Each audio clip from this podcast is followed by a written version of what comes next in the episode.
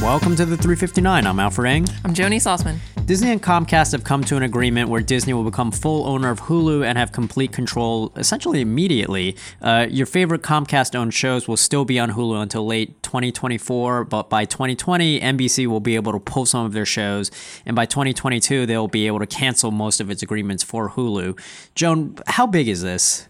Well, one thing I want to clarify is that um, they won't be able to pull anything. You said like within a year they'll be able to pull things. They won't be pulling anything from Hulu. What they will have is the ability to stuff that was exclusive for Hulu. They'll be able to also stream it on their forthcoming streaming service that they're launching themselves. So nothing's leaving Hulu that it already has from NBC or any of its properties, Bravo, Universal Studios. None of that's leaving until for like three years. But um, it's interesting in the sense that it's the first time in the entire history of Hulu, which has been around. It's one of the earliest streaming services, uh, next day TV streaming services. It's the first time it's ever been owned by one company. And so it'll be interesting when um, it's not being run by three or more companies that are all competitors with each other. Do you think that this was an inevitability for Hulu? You know, that, that it was owned by so many different companies that, that eventually one would just take it over completely? It wasn't an inevitability for many, many years. For many years, there was a time. There are a couple times where the for the most of Hulu's life, it was owned by NBC, which is Comcast, Disney, which is ABC, and um, the other one that I can't think of. Why can't I think of it right now? Fox, of course, Fox. So is this a good time to get a Hulu membership now, or do you think people should be holding out? You know, there's got Disney Plus coming out soon. NBC's having their own streaming service. Uh, I mean, does it make sense to even get Hulu now? Yeah, I mean, like it.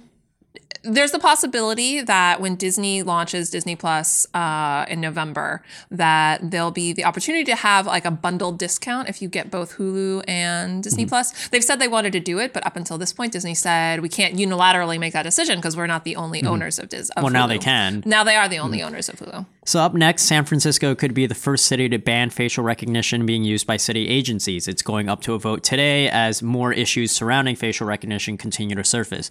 Now, just to make this clear, that that doesn't mean that stores or any businesses um, would not be able to use facial recognition because this law would only really apply to city governments. So, you know, the police, um, potentially schools, um, Right. like City Hall or anything like that.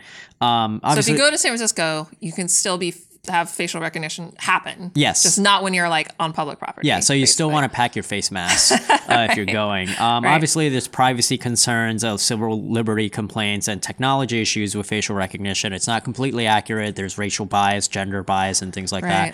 that. Um, and they're not the only city, you know, thinking about doing this. Uh, Somerville, Massachusetts, uh, is also looking into a complete ban on facial recognition.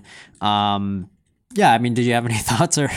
I mean, it's nice to have places carved out where you know your face is safe from being recognized. Mm-hmm. Yeah, there's but there's no laws on it yet. Yeah. Like all of this is being done, and there are literally no rules on how it can be used. So this would actually be a first. right. Um, and finally, if you use WhatsApp, you should update it uh, immediately. Right. The uh, the mes- messaging service, which is owned by Facebook, has really good security features uh, due to its encryption, but it's not impervious. Um, there was malware developed by an Israeli company called the NSO Group, which uh, used it to install spyware on people's devices through just a phone call. Which blows my mind. So basically, Yeah. like they all they had to do was call you yeah, on WhatsApp. and you didn't have to pick it up either. You could like reject it. You didn't have to do anything, and that call itself put the malware on there. Yeah, it's insane. yeah. So it was like basically a no click or interaction needed type of malware. Right, right. Uh, the Financial Times reported uh, this first, and that it was used on a uh, UK human rights lawyer. Um, Jeez. which you know, always good stuff going on there when you're targeting uh, people fighting for human rights. um, and you know, Facebook said they released an update for this. So, like I said, if you use WhatsApp, you should uh, update immediately. Uh, This is literally what I'm doing right now. that's all the time we have for the show today. Um, I'm Alfred Ng. I'm Joni Solsman. Thanks for listening.